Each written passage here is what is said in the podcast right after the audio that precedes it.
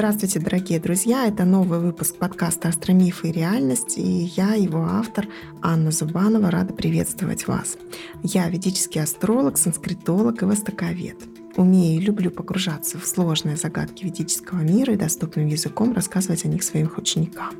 В этом подкасте, напомню, я даю точные еженедельные астрологические прогнозы, разоблачаю мифы, связанные с ведической культурой, рассказываю вам о важных астрологических событиях. И сегодняшнее астрологическое событие, которое нужно обратить ваше внимание, это переход Солнца в знак рыбы 15 марта и переход Меркурия в знак рыбы же 16 марта.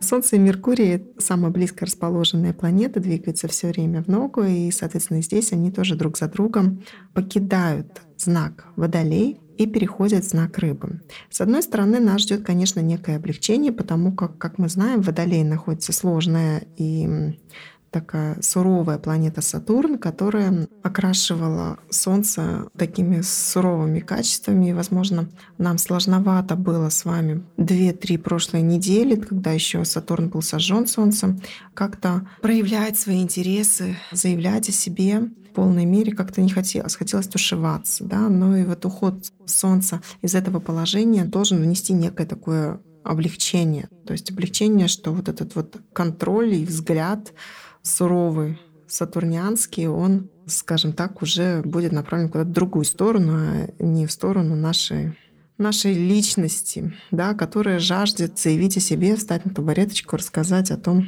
какой стишок мы вчера с мамой выучили.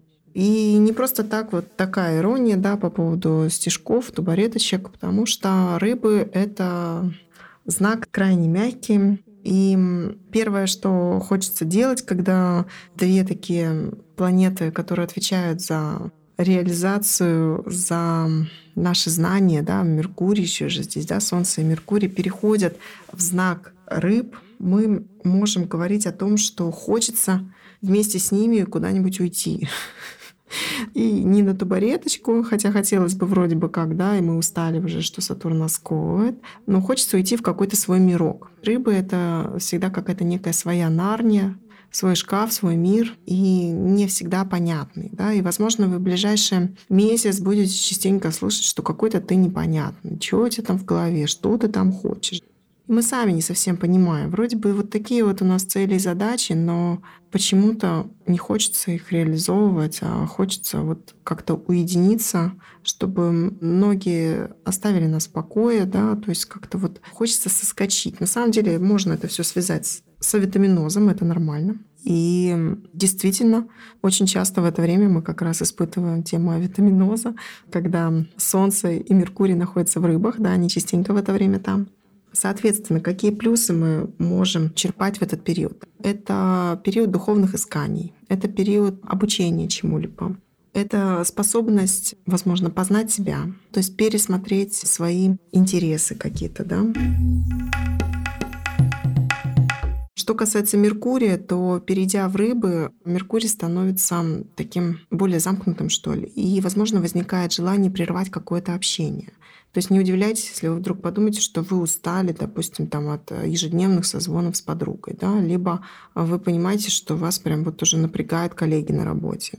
То есть это все туда же отсылка, как бы хочу уйти в свою нарнию, и вряд ли тут кто-то меня поймет. И вообще нужно, конечно, сказать о том, что Меркурий, находясь в рыбах, находится в самом трудном для себя положении. Это место падения Меркурия. Соответственно, какие-то логические формулировки, они становятся такими сложными для нас, возможно. Да? У нас Меркурий отвечает за интеллект, напомню.